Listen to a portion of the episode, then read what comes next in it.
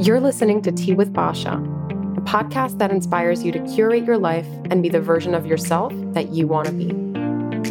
My name is Basha Restrepo, and I'm sharing lessons, perspectives, and discussing topics that will help you help yourself. Because as they say, everything that you need is already within you. Hello, everyone. Welcome back to Tea with Basha. Today, we're talking about why adulting is harder than it needs to be.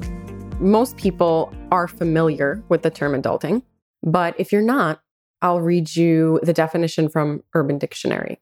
So, adulting is to carry out one or more of the duties and responsibilities expected of fully developed individuals, i.e., paying off that credit card debt, settling beef without blasting social media. So, you kind of hear it everywhere. You kind of you have a basic understanding of what adulting is. It's it's being an adult. But I feel like there's this period of time in life where there's such a sudden and drastic change in everything that it, at least for me, I found that it threw me off tremendously. I was completely thrown off when I was thrust into adulthood.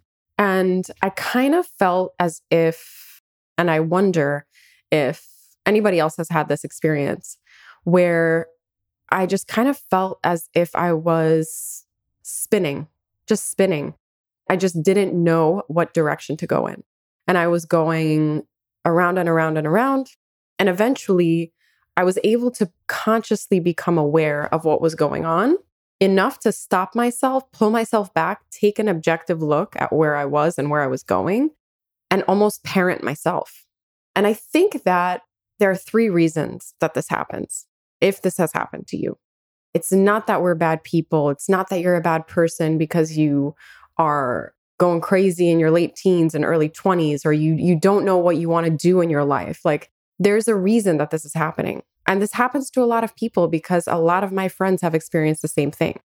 And so I just want to let you know that you're not alone and there are reasons outside of you that have caused this kind of chaos.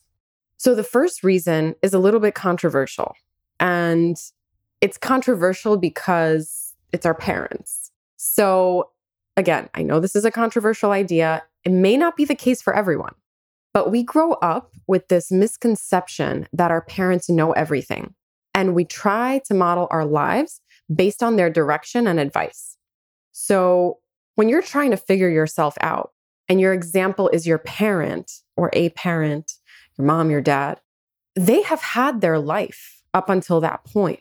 And their life, their opportunities, things they have gone through have been completely different than the things that you have or are going through.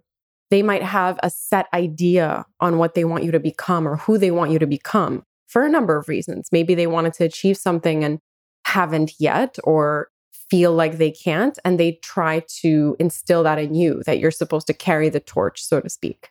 And I think that that is a negative thing because it doesn't actually factor in the reality that everybody's different and everybody has their different strengths and weaknesses. I feel like growing up, maybe your parents expect you to become a doctor, but you're just an artist. And that's just who you are. But if your parents are forcing this kind of agenda on you to become this, become that, you lose that sense of self. And it's confusing because your passion and your life wants to take you in one direction, but your parents, who you trust and love and respect, are leading you in another direction. So, again, this isn't the case for everybody, but there needs to be some sort of balance. And parents have baggage. Our parents have their own baggage. We all have baggage, all of us. So, it's just really important to remember that because I think that a lot of people live a lot of their childhood life and maybe even their young adulthood and geez, maybe even their adulthood trying to please their parents. But that just prevents you from living your best life. And I'm not saying disown your parents. That's not what I'm saying. What I'm saying is that you have to understand that there is an autonomy here that I feel like isn't really acknowledged by some. And being that your parents are pretty much teaching you everything, they're not necessarily, if they have their own agenda, going to teach you to be autonomous from them. And again, like I said, this is not everybody. This is not everybody. I want to share this with the people that may not understand that or people that may be going through some difficult times. Our parents are human beings who have literally tried their best to navigate life the same way that we currently are. And I didn't actually understand this until I witnessed it, until I witnessed it around me, until I witnessed my husband go through something, until I witnessed some friends going through something. It was that kind of period of detachment, so to speak, the period where you are already an adult, but there's that residual guilt that you're feeling about growing up that should never exist. My husband and I got married, and things changed so dramatically in our lives in terms of our relationship with both of our parents. I'm fortunate that my relationship with my mother actually improved. I'm very fortunate, but that requires effort on both sides. However, in terms of my husband, that just did not happen. It actually created a rift because it highlighted the reality that his parents were trying to control him. And if parents don't actually take a step back and understand that child is autonomous and I'm not talking in terms of parenting a young child. I'm talking now in terms of adulthood because the situation is completely different when you're when you're a child. Your parents are trying to teach you the way of life and their way of life. But as an adult and as you grow up into teenage years and adulthood and you're developing more of a sense of self and your own autonomy, I feel like parents can oftentimes almost fear that because that's the sense that I was getting in my observation with my husband's situation. And unfortunately, it created such a rift in their relationship that the relationship is completely broken. And that's assuming that there was one to begin with, other than an, a kind of like authoritarian control type of situation. But again, I'm not going to go too heavily into that right now, but I may go into that when I start talking about mother in laws in, in another episode.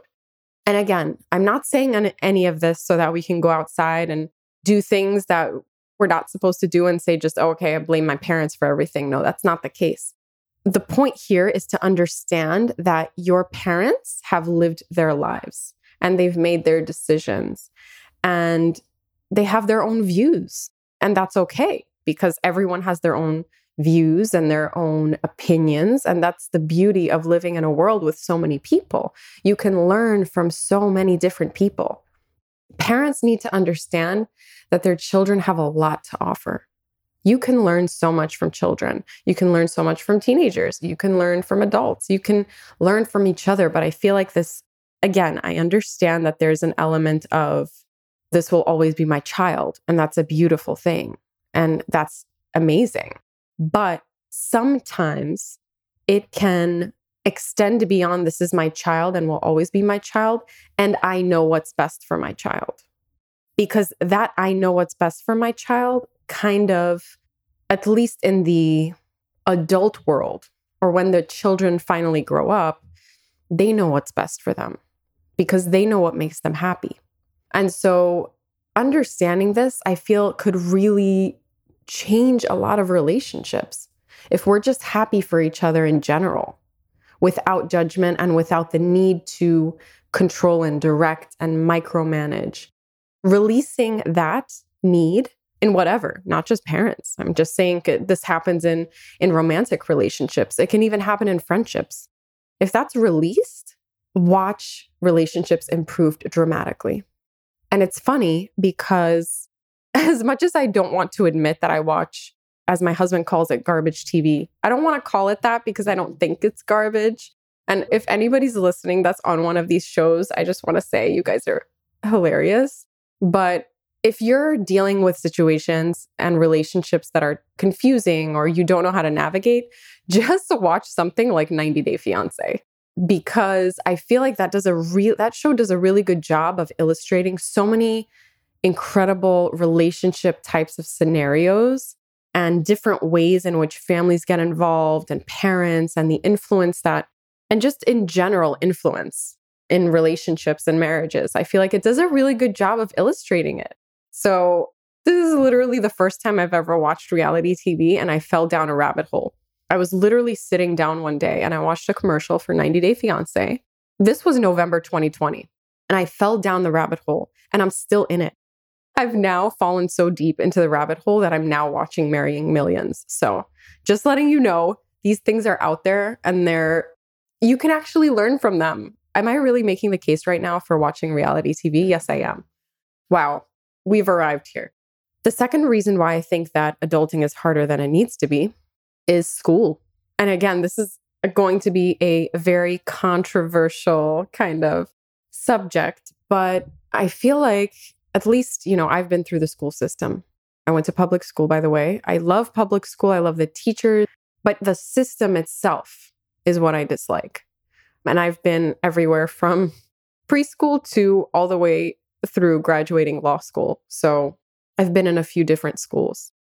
We're not really, we're not really encouraged, at least in my experience, because I know that everybody has had their different experiences, different schools, different situations. But there is an obvious disparity in access, which I'm not addressing in this podcast episode. But outside of that, we aren't really taught adult skills in school, which I think is a flaw. I think that it's so crucial to teach kids, for example, their rights. I wish I had known my rights early on because just the aspect, even if I weren't exercising my rights per se, my constitutional rights here, I'm speaking from, I'm here in New York, so I'm in America.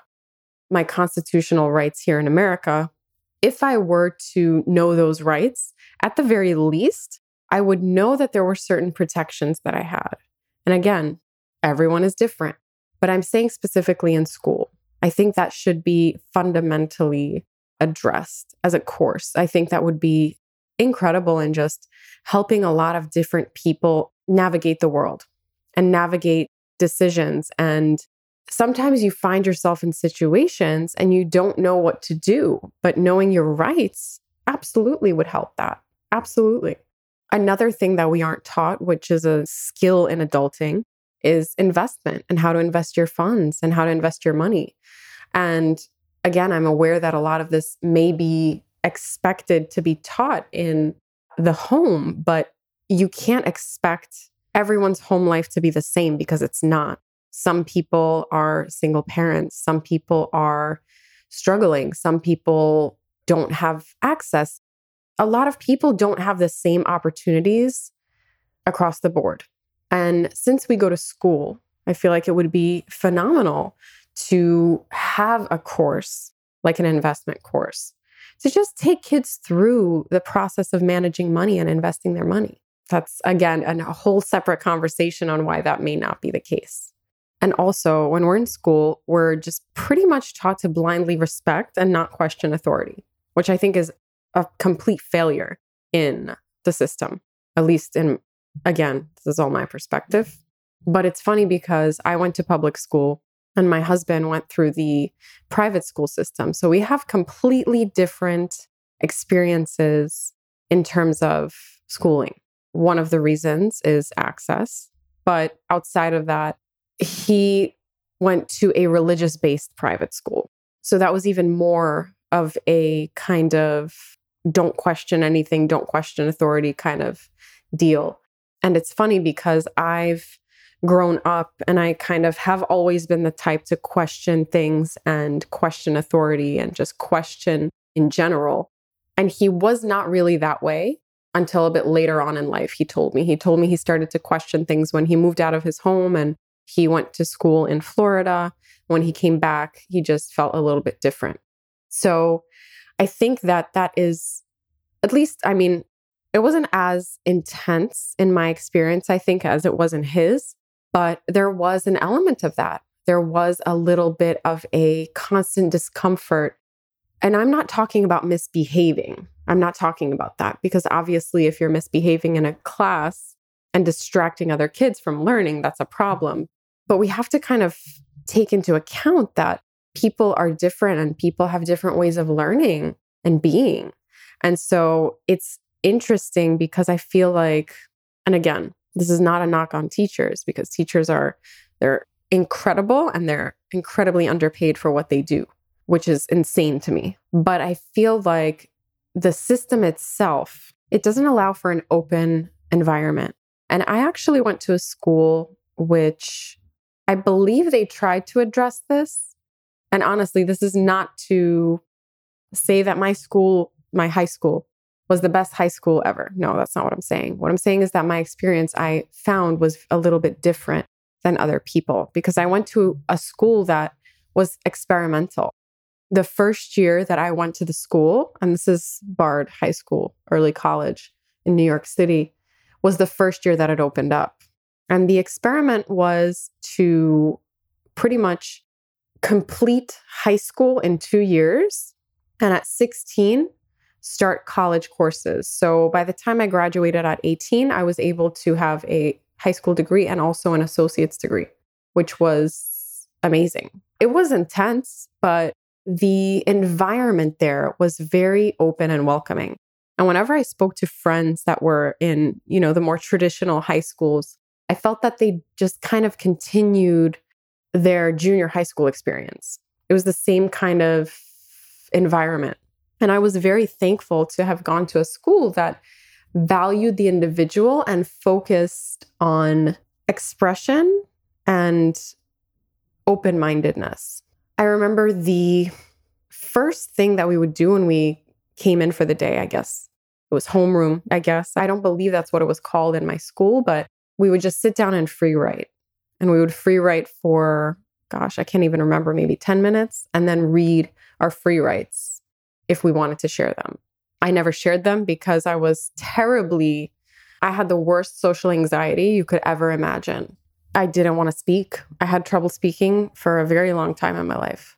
And it's kind of ironic because I'm speaking to you right now, which goes to show you that you can grow through anything if you want to.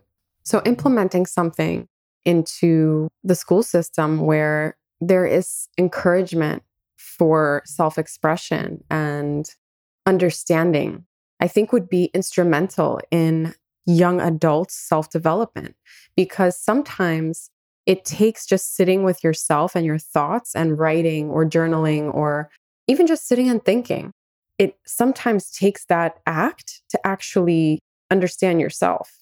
And once you start understanding yourself and what you like, what you don't like, who you like, who you want to surround yourself with, that is when life starts to fall into place. Finally, I think the last reason that I think that adulting is a lot harder than it needs to be is because we lose our inner child. We lose that happy go lucky, vital individual that we were as children and even as young adults. And obviously, none of us are going to have the same energy that we did when we were seven years old running around in circles for like three hours because I know I'm not. I know that's just completely impossible. There are times where I run for like five minutes and I'm out of breath. Maybe I'm just extremely out of shape, which is possible. But we do lose that inner child. We lose that kind of naive love for the world that we once had. And I lost that temporarily myself but I got it back. And one of the most beautiful things about children, I think, is that they don't have a filter. They don't necessarily care what people think. They are 100% themselves. They're goofy. They say the darnest things, right? And they just exist. They exist and they're happy. And we lose a lot of that because society teaches us that we need to watch what we say. We need to watch who we are for other people. But what does that do? And I'm not talking about, again, none of the stuff that I talk about is in the context of something malicious or negative. It's just simply something as simple as not wanting to spend time with someone that doesn't make you feel happy. The best example I can give you most recently is the detachment, for example, that my husband went through and my involvement in that. I was thrust into a very large family when I got married or when I got engaged, pretty much, even dating. I was thrust into this large family. And I felt as if I had to adjust the way that I was in order to fit into that family because I was marrying the family. But as I was adjusting myself and trying to fit in, I realized number one, the further I was getting away from my true self, my authentic self. And number two, it wasn't working anyway. it wasn't working anyway. Because if anybody truly loves you, they will never ask you to change who you are, to fit into some sort of bubble that they expect for you. And I was starting to change myself in order to get these people to accept me, I guess. But I stopped accepting myself as a result. And what did that do? That made me incredibly unhappy. I still wasn't accepted by these people. And I was just living in a chaotic bubble of unhappiness. And around and around I went. And once I started to pull back from that and just stay true to my authenticity, it was met with a lot of turmoil. And again, I'll talk more about that when I talk about toxic relationships in another episode. But the whole purpose of saying this and this example is that you can't necessarily live your life based on what other people think. Mm-hmm. Because if you do that, you are entering a world of unhappy. So that's really one of the biggest things is breaking out of that matrix of thinking that you need to care what people think about you in order to survive. The best thing that you can do is to just go back and to try to channel that inner child, that happy if your inner child is happy. There are people who may have had rough childhoods and but what I'm talking about specifically in terms of an inner child is that mentality that children have, the mentality of carefree. And I don't mean ignore your problems and just run around in a circle. I mean, just take a look at the world through the lens of anything is possible because it is. At the end of the day, it is. If you release all of that density around you, the toxic energy, the toxic people, the people that don't support you and your dreams, no matter how out there they seem to others, if they feel right to you, that's really what matters. I mean, that's all that children do. They thrive in their imagination. And that's why they're so happy. I wish I had known that earlier on because I was so quick to grow up and be an adult and pay bills and do this and do that that I completely lost that essence of happiness. And it's completely possible to get out of whatever funk you may be in. It's completely possible to live your happiest life at any point right now. It's that easy. And it's almost intimidating to think that you can live your adult life extremely happy. For some, for some, it can be really intimidating. For the people that have been trained to think that it's it's dreary, that it sucks, that this is just growing up sucks and doing this sucks. Like if your mentality has become that, and if you've been trained to think that way, you're just trapped in a matrix temporarily that you can completely get out of. So that's all we have today. I just want to do a quick recap. Our parents have baggage. Remember that. They're not perfect, but they try their best. Some of them. School isn't everything. If you're not mastering school, your life isn't over because there's way more to life than school and Ivy League names and this, that. It's, life is not about that. And find your inner child. Go outside, color in an adult coloring book, sit on the grass, get grass stains on your clothing. It's okay. You can get detergent and clean it out, but just do something that would make your inner child happy, even if it's one thing. Thank you so much for joining me for today's episode. Please remember to subscribe to my podcast for more episodes like this. Tune in next week when I'll be talking about toxic relationships, how to identify them, and how to navigate them. I hope you have an incredible week or weekend.